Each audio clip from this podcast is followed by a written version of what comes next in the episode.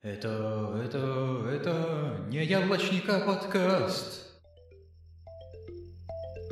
Здравствуйте, дорогие слушатели, с вами снова я, Саша, а это значит, что вы слушаете подкаст «Будни Сурка».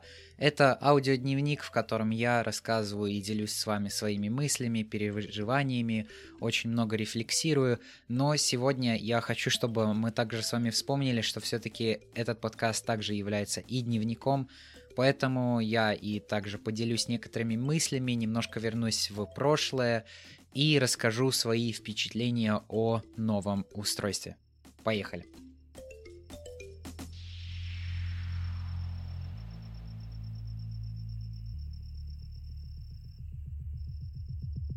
Как вы могли догадаться по названию, этот выпуск будет про то, как я рассказываю о своем новом телефоне, но не только об этом, но в целом, знаете, как переход на экосистему, и другой, и на другого производителя, и, короче говоря, все другое, все немного новое, и мне просто интересно с вами поделиться своими впечатлениями. Но для начала давайте разберем, что... Ну, я просто расскажу, что у меня было до этого.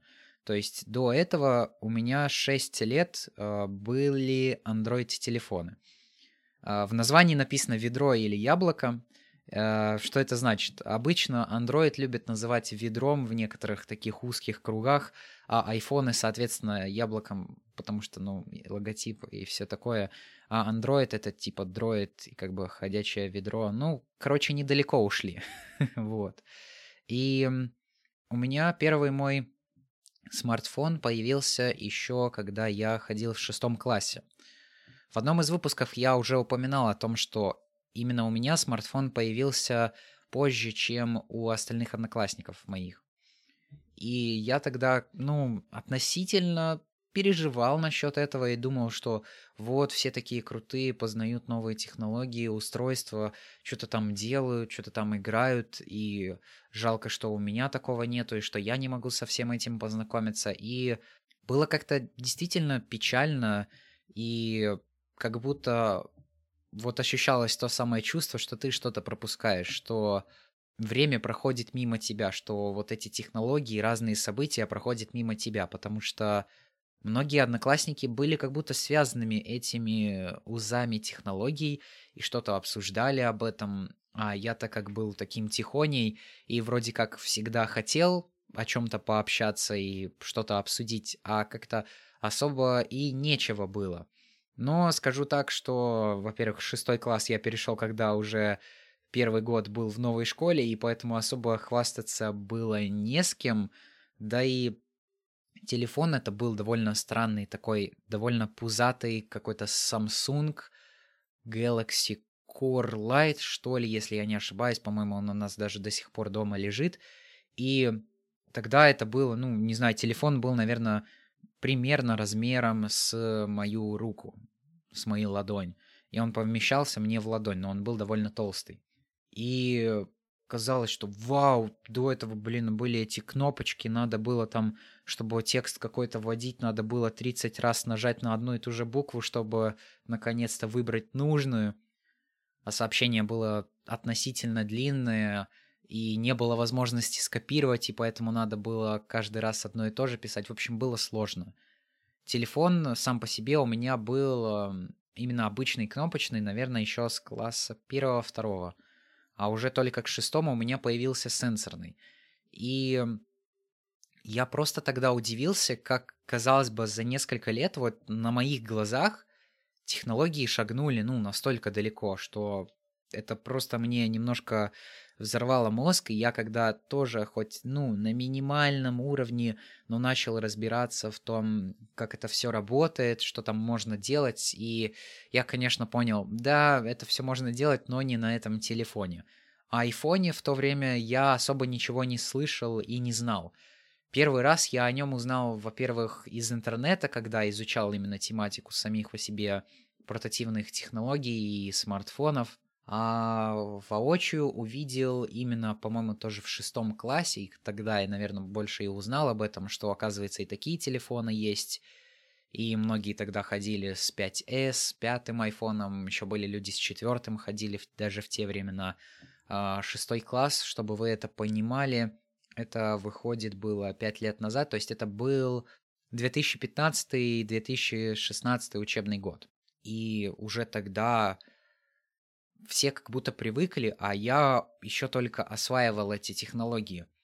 И я даже особо не знал то, что Android можно настраивать под себя, что там можно как-то кастомизировать это все.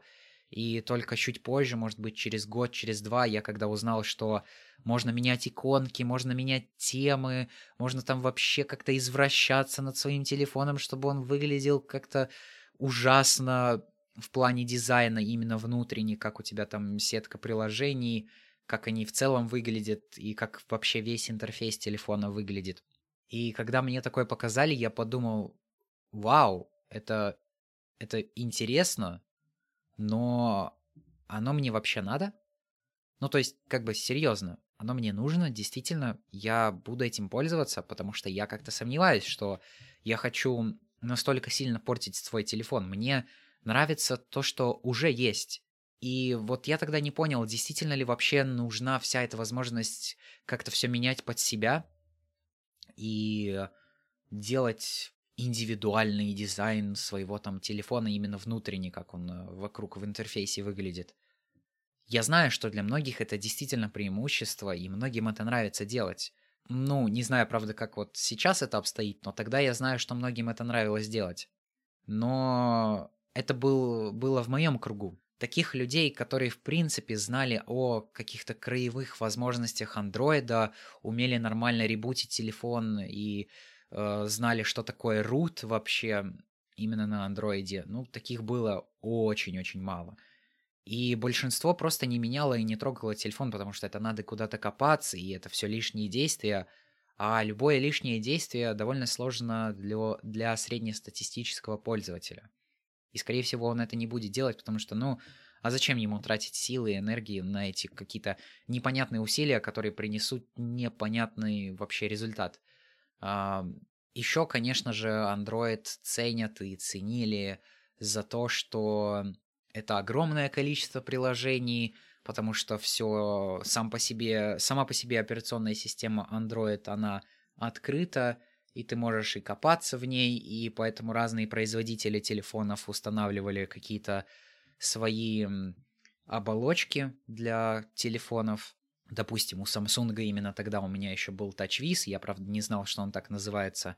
Сейчас у них One ю ай, у Xiaomi эм ай ю ай, и там Zen ю ай, по-моему, у Asus. Ну, в общем, разные есть эти оболочки, и некоторые из них прям довольно сильно отличаются от того первоначального андроида, который делает Google, а другие прям стараются быть чуть ближе именно к стоковому, то есть такому обычному, чистому. И сейчас говорят, что вот, чем меньше у тебя нагромождений, чем быстрее у тебя работает телефон на андроиде, вообще чистый андроид — это хорошо. Ну, да, но нет, все зависит от оптимизации производителя, от того, насколько сильно там производитель позаморочился над этим.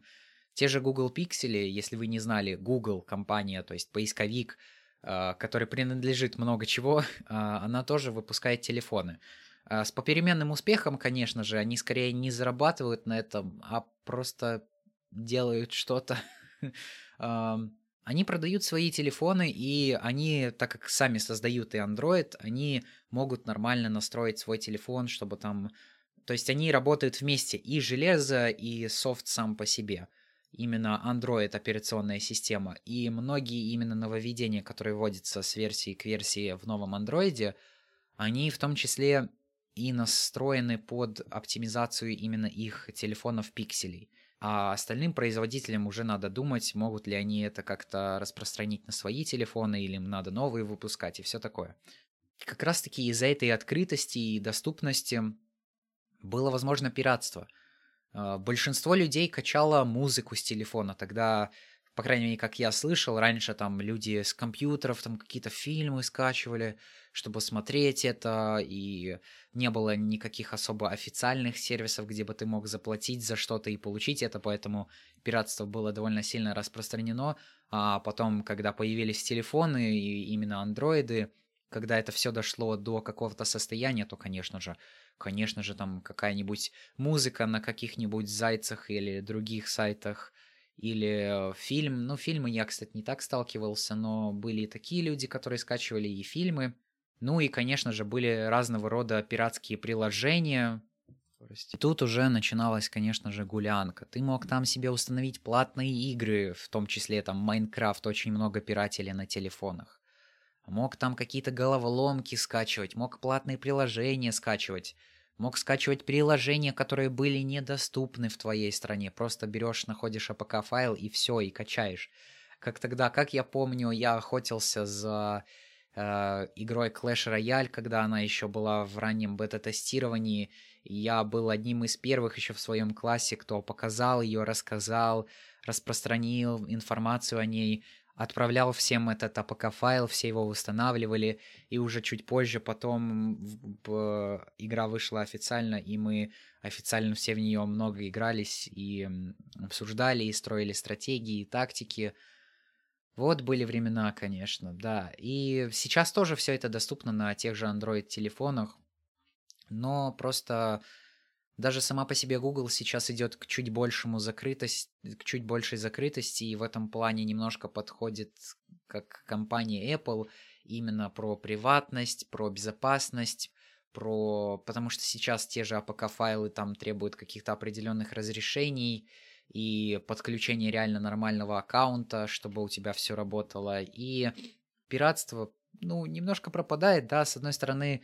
Это плохо, с другой стороны, хорошо, потому что сейчас уже появились нормальные сервисы, нормальная возможность все это оплатить, и э, пиратство, с одной стороны, тоже тут зависит от ситуации, допустим, как это именно в компьютерных играх происходит, по крайней мере, как я знаю, это есть сейчас. Ты можешь спиратить игру, чтобы просто попробовать ее. И если у тебя есть деньги, а скорее всего они у тебя есть, то ты просто потом заплатишь за нее. Ну, для тебя пиратство — это такой своеобразный бета-тест, ну, точнее, демо игры, чтобы понять, стоит за нее платить или нет. А на телефонах, ну, не знаю, все-таки, мне кажется, немножко иначе, но есть и такие люди, которые хотят опробовать и потом уже заплатят, но именно с Android я знаю, что очень мало людей вообще э, что-то платят по себе. Э, ведь даже статистика показывает, что... Ну и, в принципе, об этом много говорят, и много кто об этом это знает, что э, среднестатистический Android-пользователь зарабатывает меньше, чем среднестатистический пользователь яблока или айфона. И это как раз-таки одна из причин, почему люди приху- переходят с Android на айфоны, потому что там есть нормальный софт, э, нормальные программы, которые могут тебе позволить обрабатывать видео и фото на таком полупрофессиональном уровне даже на телефоне. И, понятное дело, за качественный продукт надо платить. И покупая iPhone, ты покупаешь окно, в которое ты можешь войти, и там уже тебя ждут разные приложения и возможности, и это все платно. Потому что, ну, как бы странно, ведь все люди сегодня стараются заработать, и это нормально. И если что-то раздавать бесплатно, то ты как бы прогоришь, если у тебя не будет никакой... монетизации. Если ты будешь этим вкладываться своими средствами, своими деньгами, ресурсами, временем, то как бы на что ты вообще будешь жить?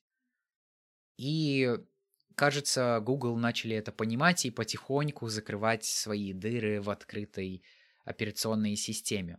И третья вещь, конечно же, за которую любят Android, это то, что, ну блин, там у вас iOS, айфоны... Их не так уж и много, а зато вон есть ведра, и это... Ви... Зато вот есть ведро, и это ведро на огромном количестве телефонов. Samsung, OnePlus, Google, Meizu, Xiaomi, Oppo, Vivo, что я еще сейчас вспомню, Poco, Redmi, ну все это подбренды, Asus, эл джи, которые закрылись, ну и много вообще других. И... Ты можешь реально найти телефон под свой вкус. Если ты какой-то миллионер и хочешь действительно как-то похвастаться, то ты можешь купить, не знаю, какую-то золотую версию Galaxy Fold раскладного телефона и хвастаться перед своими знакомыми, что вот у меня золотой телефон, который открывается и закрывается. Есть телефоны, которые прям пробуют и тестируют новые какие-то технологии, перископические камеры, датчик отпечатка пальцев под экраном, выезжающая камера. Вот когда я первый раз услышал вообще, что камера в корпусе телефона может выезжать, и, по сути, сам по себе экран телефона может быть безрамочным, я такой: вау, вот это красиво, вот это очень красиво. И, или там какие-нибудь те же самые раскладные телефоны, гибкие экраны, ну, таких технологий много. Вот модульные телефоны, конечно, да, это такая была перспективная, казалось бы, технология, перспективное решение, когда ты мог взять, заменить батарейку, модуль камеры, э, экран, все что угодно, и все бы работало хорошо, и ты бы просто покупал эти запчасти, но вот как-то не сложилось вообще со всем этим. И именно на Android ты можешь найти телефон реально под свой вкус. Хочешь камерафон, который будет хорошо снимать, там какие-нибудь Sony, э, хотя, ну, может быть, только в плане видео они хороши. Хочешь, найдешь именно телефон, который хорошо фотографирует.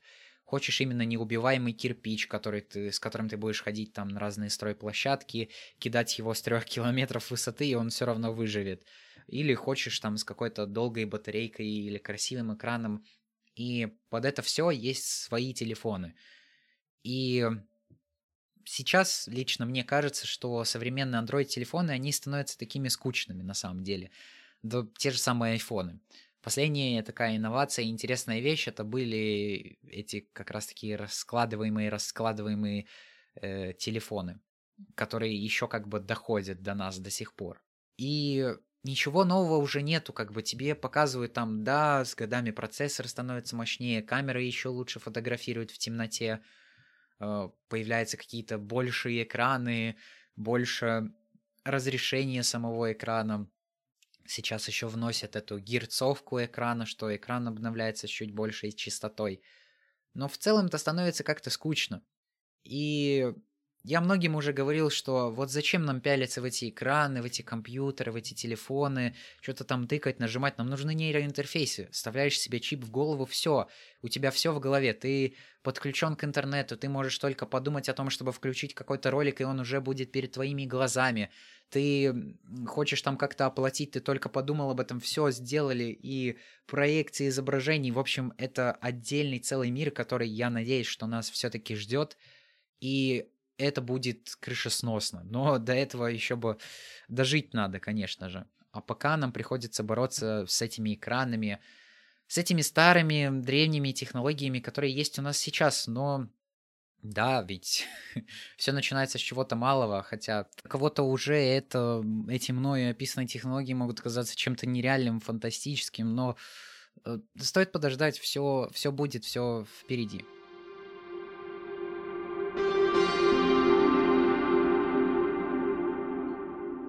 И как раз-таки давайте же я тогда все-таки перейду к такой основной части, а если быть точнее, это мои впечатления от нового телефона, с которым я хожу уже две недели, а именно это айфон одиннадцать черного цвета на сто двадцать восемь гигабайт.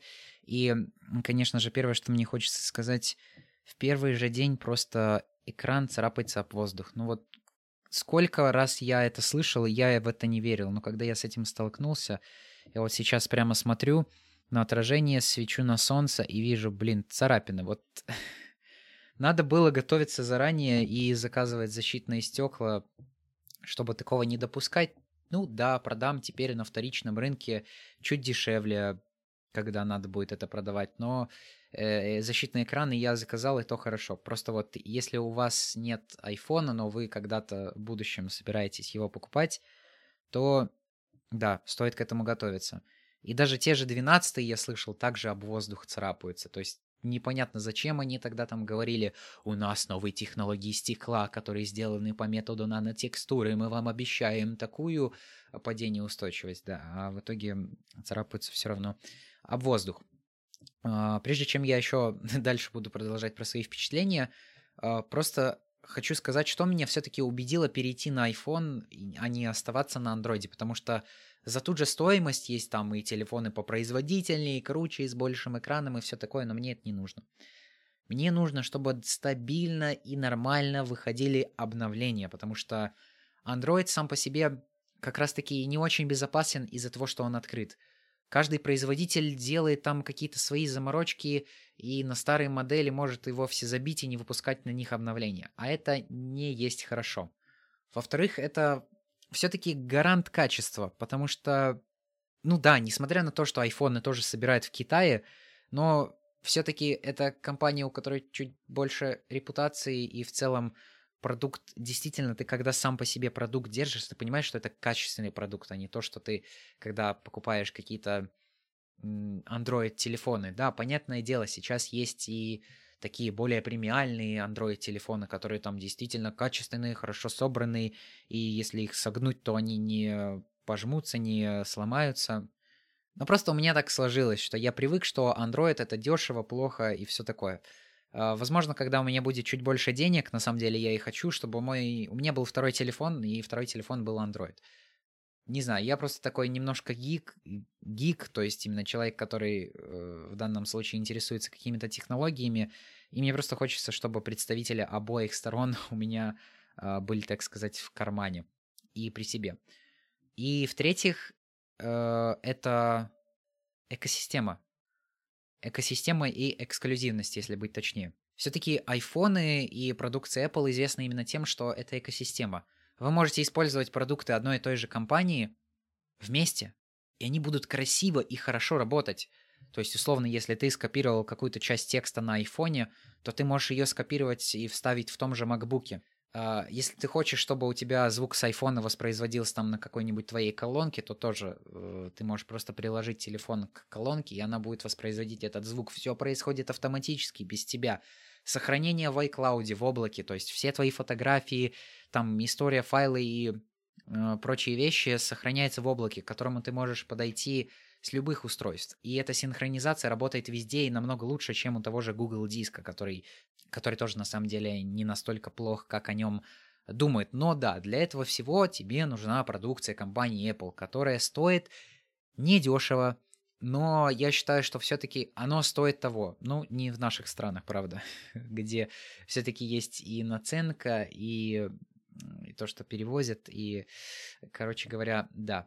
Ну и эксклюзивные приложения, в том числе и Clubhouse, которые я уже поздно, но все-таки начал тестировать. Да, это ты понимаешь, что часто именно на айфоне тестируют какие-то новые приложения, что-то новое эксклюзивное больше появляется, потому что сейчас, в принципе, именно разработчиков, которые оптимизируют приложения или создают их под iOS и iPhone, их больше, просто потому что вероятность того, что ты заработаешь больше денег, именно если ты создаешь приложение под iPhone. И поэтому все стараются что-то сюда пилить. И есть, есть на что посмотреть, есть те же игры из Apple Arcade, которых нету э, на Android. И это классно, это круто, это впечатляет.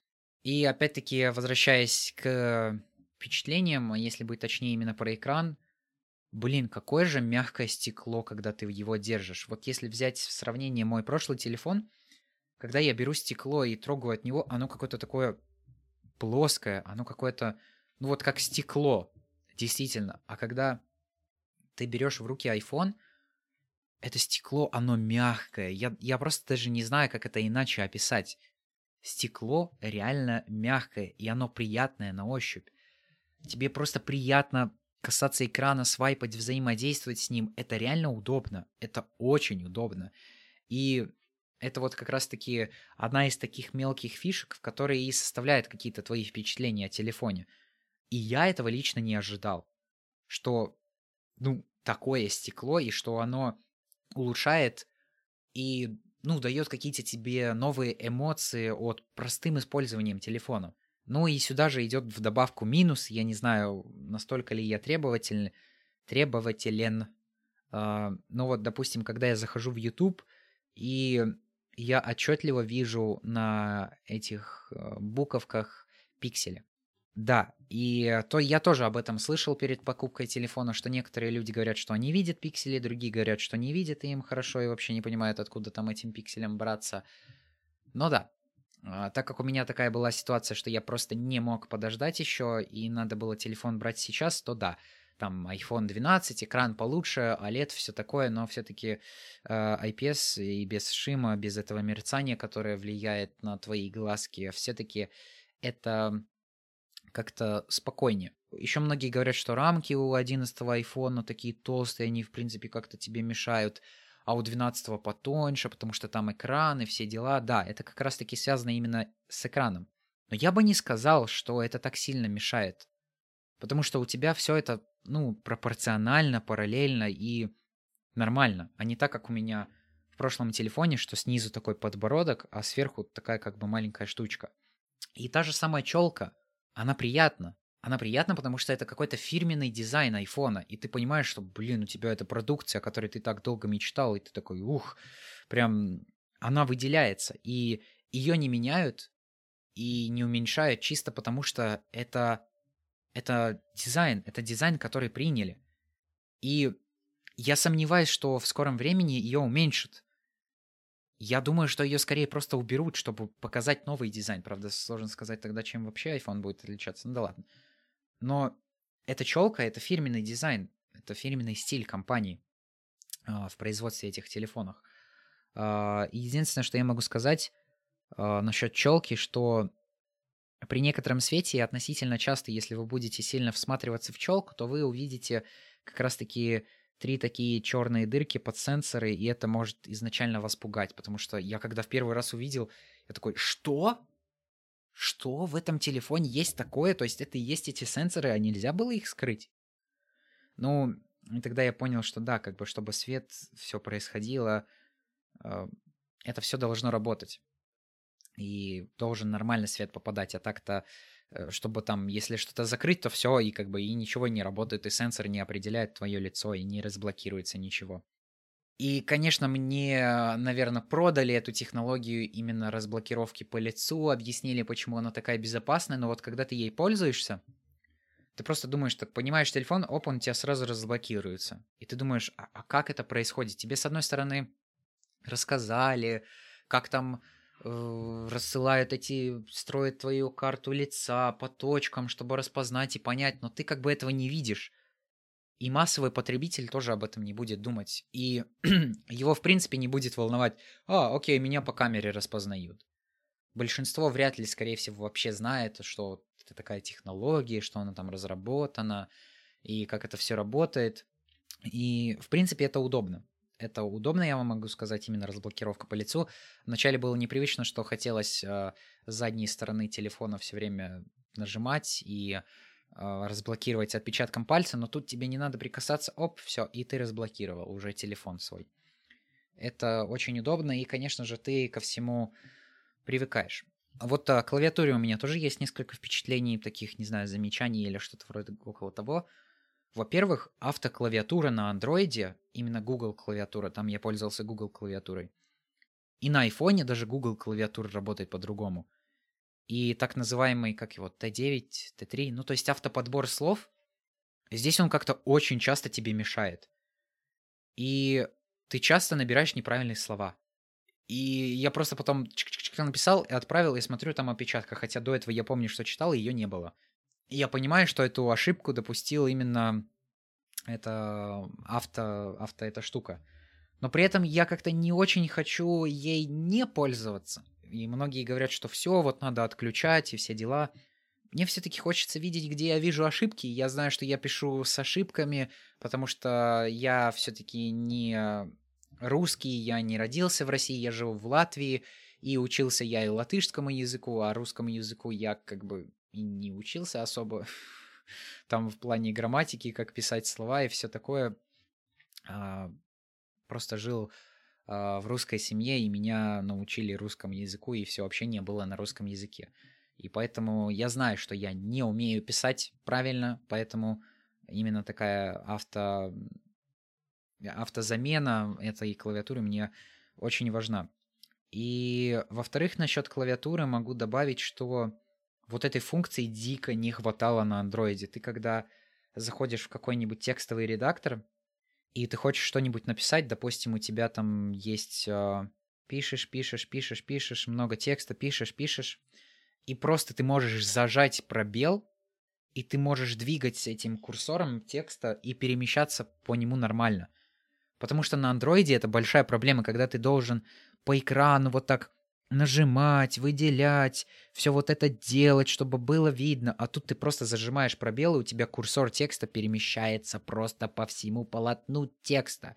Это нереально удобно, когда ты пишешь тексты. Но так как я пишу тексты на телефоне, то мне это удобно. И это очень хорошо. И как раз-таки говоря про задержание пробела, это функция, которая раньше называлась на айфонах три дэ тач, потому что там был физически, ну, в экране был какой-то сенсор, а сейчас это просто, по сути, долгое задержание. Оно полезное, действительно, и как-то на андроидах оно тоже есть, но ты как-то вот этим, ну, не настолько пользуешься. Вот очень интересный пример, и причем это есть много где в системе. Допустим, заходишь в галерею фотографий. Ты хочешь выбрать какую-то фотографию, но вот, допустим, не смотреть нее, а понять, что на ней изображено, и как бы пойти дальше. Ты просто задерживаешь изображение фотографии и видишь ее превью. То есть ты видишь, что там изображено, и ты уже можешь выбрать там копировать, поделиться, выбрать как любимое или удалить из галереи вообще. Вот этого очень не хватало. Или, допустим, когда ты в браузере и хочешь вернуться на сразу несколько шагов назад именно в... когда ты что-то делал. Ты просто задерживаешь кнопку назад, и ты можешь вернуться, тебе покажутся все шаги, которые там были. То есть именно из-за того, что была эта функция три дэ тач, это долгое задержание, оно очень встроено в систему и очень грамотно работает. И действительно есть сценарии нормального использования для этого. Ну и, конечно же, минус — это Siri. Голосовой помощник Siri, которая как бы... как бы так сказать, среди всех помощников, которыми я пользовался, а это был э, Алиса от Яндекса и Google, и теперь Siri, Siri реально тупая. Э, покажу это при вас, что мне говорить. Э, ну, у меня Siri настроена на английском языке, поэтому я ее сейчас спрошу, э, кто такой Альберт Эйнштейн. Hey Siri, who's Albert Einstein? Here's what I found. Вот, и она мне выдает именно информацию по поиску. А мне не нужна информация по поиску. Однако, если я у нее спрошу, когда родился Эйнштейн, то вот что она скажет. When was Albert Einstein born? Albert Einstein was born March fourteenth, eighteen seventy-nine. То есть она называет уже конкретную дату, время. То есть чем точнее вы ей задаете вопросы, тем лучше она все это делает. Но так как... Так как у меня на прошлом телефоне не было возможности вызвать ассистента одной кнопкой, а теперь у меня есть такая возможность, просто долгим удержанием кнопки включения я могу вызвать Siri и, допустим, сказать ей какую-то команду. Uh, допустим, timer for ten minutes. A timer is already running. Would you like to replace it? Uh, да, просто она почему-то в первый раз не сказала, то есть тоже странно, она иногда работает, иногда нет. Would you like to replace it? Okay. The timer is now running for ten minutes. Stop the timer. I stopped the timer. Спасибо, Siri. Спасибо. Вот. И она помогает именно в таких мелочах, там, запланировать, напомнить о чем-то, поставить таймер, поставить будильник, э, посчитать что-нибудь, чтобы ты сам не заходил в калькулятор. Ты просто говоришь именно, там, один минус один, она тебе скажет ноль. Да. Э, это реально удобно. И именно из-за банальной возможности вот такого помощника ты им пользуешься. Но когда вот тебе надо такую информацию поискать, то Google в этом плане хотя бы зачитывал тот же самый текст из Википедии. Очень хочется надеяться, что в ближайших обновлениях все-таки заставят Siri хотя бы прочитать этот фрагмент, который она нашла, потому что это не так сложно, как мне кажется, программно сделать. Хотя я не знаю, как там все устроено, поэтому что уже я там буду говорить. А, камеры. Камеры сейчас... Очень много внимания сейчас уделяют современным камерам. Я не знаю почему, ну, наверное, потому что я не фотографирую, поэтому мне как бы все равно. Но я удивился ночной съемке. Дневная съемка так, ну, действительно хорошо и лучше, чем у моего старого телефона. Но просто банальная возможность нормально захватить много света ночью делает из ночной картинки дневную. И это поражает. И, казалось бы, и на андроиде ты можешь поставить долгую выдержку, но она не даст настолько четкое изображение. На том же айфоне, вот одиннадцатом у меня лично, есть шумы, да, на ночной фотографии. Действительно, вот это такие, как бы, пиксели, кажется. Но их не так много, как кажется с первого раза. их не так много, и это, в принципе, нормальная картинка получается. И ночью ты можешь делать реально нормальные фотографии. Там тебе надо поймать, не знаю, номер машины, которая, ну вот, стоит на парковке. Оп, ты взял, сфотографировал, и видно все. И не надо фонарик включать. Представляешь? Вот эта магия действительно работает. И это преимущество я заметил, что на андроиде тебе надо там сфокусироваться, поставить, чтобы все было четко. На айфоне взял, сфотографировал, и все. У тебя в сто процентов случаев, ну, по крайней мере, у меня сейчас так было, ну, может, девяносто девять процентов, фотография будет нормальной, красивой и хорошей. Это возможность просто взять, направить камеру телефона и сделать хорошо. И, понятное дело, там участвуют и алгоритмы, и все эти дела. Но это реально удобно и хорошо, и это работает. Переключалка звуков сбоку, она есть только у двух телефонов, у двух производителей. Это OnePlus, который производит андроиды, и вот у айфонов. Она действительно удобна, когда тебе надо резко выключить звук, и в этом плане, пока ты там дотянешься до этой шторки уведомлений и выключишь это, то да, это удобно, и это работает, действительно. И еще про звук. Стереозвук, мне кажется, как-то он переоценен. Да, этот звук чувствуется каким-то таким более объемным, немножко более басистым, более разнообразным. Все. Да, он просто лучше. Он не выдающийся, он просто хороший и отличный. Но ничего более. А то я вот слышал, когда первый раз появились стереодинамики в айфоне, все их так восхваляли, говорили, что это так хорошо. Но, видимо, потому что со временем просто... технологии улучшались, дорабатывались, и все это как-то развивалось и очень даже хорошо работало. Я также попробовал и играть на айфоне, и я все-таки понял, и до меня наконец-то дошло, что играть на телефоне чисто неудобно из-за маленького экрана. Потому что ты только своими руками, не знаю, пересекаешь и закрываешь, ну, около, если не пятьдесят, то хотя бы сорок процентов обзора всего. И вот только эти шестьдесят мелких процентов у тебя остается на все остальное. Ты не можешь нормально насладиться игр- игрой. И ты должен постоянно как-то вот это нажимать и делать. Ну, потому что я играл игры в Apple Arcade, и это не очень удобно. И мне прям напрашивается геймпад какой-то, чтобы я поставил телефон на доле и вот с геймпадом играл и смотрел. Потому что тогда и обзор будет лучше, и все такое. Но и то нужен больше экран. Не знаю, я просто привык как-то, и сейчас даже, когда у меня появился iPhone, я стал видео на, ну, на Ютубе смотреть чаще с компьютера. Потому что я понял, и до меня наконец-то дошло, что, оказывается, смотреть на большом экране намного удобнее. И хотя бы и то, что ноутбук там пятнадцать дюймов, но даже этого хватает. Это не телевизор все-таки, но маленький переносной монитор. Да, и... очень много приложений, которые, как я говорил раньше, есть и эксклюзивные, и действительно хорошие, и нужные. Но деньги нужны на это все. А я решил приобрести iPhone именно все-таки ради этого опыта взаимодействия, ради стабильных обновлений и какой-то более, большей надежности. Правда, слово могу сказать, что баги на iPhone встречаются, но не так часто, как это происходит на Android, на котором у меня было. И сейчас тоже слышу, что последние прошивки Android, и как-то там все не так хорошо, и... на айфоне ты как-то чувствуешь себя безопаснее, лучше, стабильнее и э, все хорошие аппетиты и так далее. И в завершении могу, наверное, сказать, что да, это хорошее, это действительно интересный гаджет, им приятно пользоваться. Но вот такие какие-то мелочи, они прям улучшают опыт твоего использования.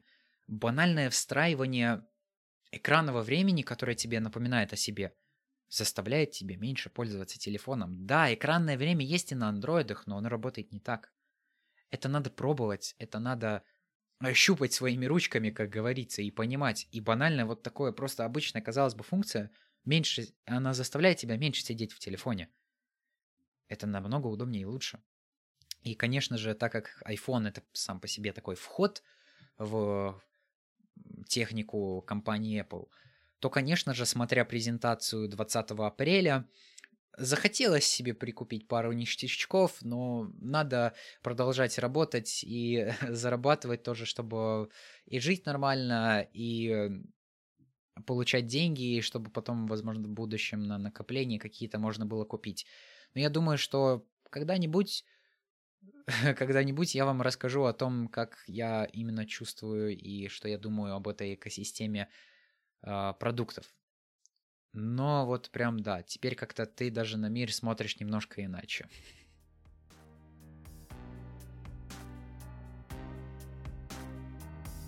Ну что ж, вот таким получился выпуск про iPhone, немножко вначале и про Android поговорил, вспомнил.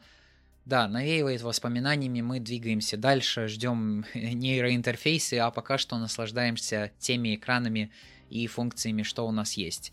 Огромное вам спасибо, что продолжаете меня слушать, что пишете, что читаете телеграм-канал, что поддерживаете. Это реально важно, это вдохновляет и показывает, что... Кто-то на том конце меня слышит и рад слышать, и ему интересны мои размышления. И, казалось бы, я делаю это для себя, но и не только. Вот. Можете писать, и я буду очень благодарен вашей обратной связи на почте, боту в Телеграме, в Телеграм-канале, в Инстаграме заходить, подписываться, что-то я там тоже иногда и делаю. И... Все больше и больше развиваем именно коммуникацию в Телеграме, поэтому заходите в описание, подписывайтесь, будем с вами там вместе общаться. Ну и, конечно же, я не могу не сказать благодарность своему патрону Universe. Огромное тебе спасибо, чувак. Я, я вижу, что хоть кому-то не все равно, и кто-то готов даже финансово меня поддерживать. Вы не представляете, как это мотивирует. И вы тоже можете присоединиться к... Юниверсу, просто перейдя в описание и выбрав себе подходящий тир. Я напоминаю, что за один евро вы можете получать выпуски раньше всех на два-три дня, за два евро вы можете читать мои редакторские письма с таким интересным личным содержанием, прям таким глубоким и в то же время повседневным, и за пять евро вы можете получить доступ к секретным песенкам. Ну что ж, все самое необходимое и нужное я сказал. Не забывайте рассказывать об этом подкасте и другим людям, там, ставить лайки и подписки, и колокольчики на Ютубе. Это помогает в Ютубе продвигаться, потому что подкасты на Ютубе выходят, просто так напоминаю. Все, все, теперь точно все сказал. Удачи вам и пока!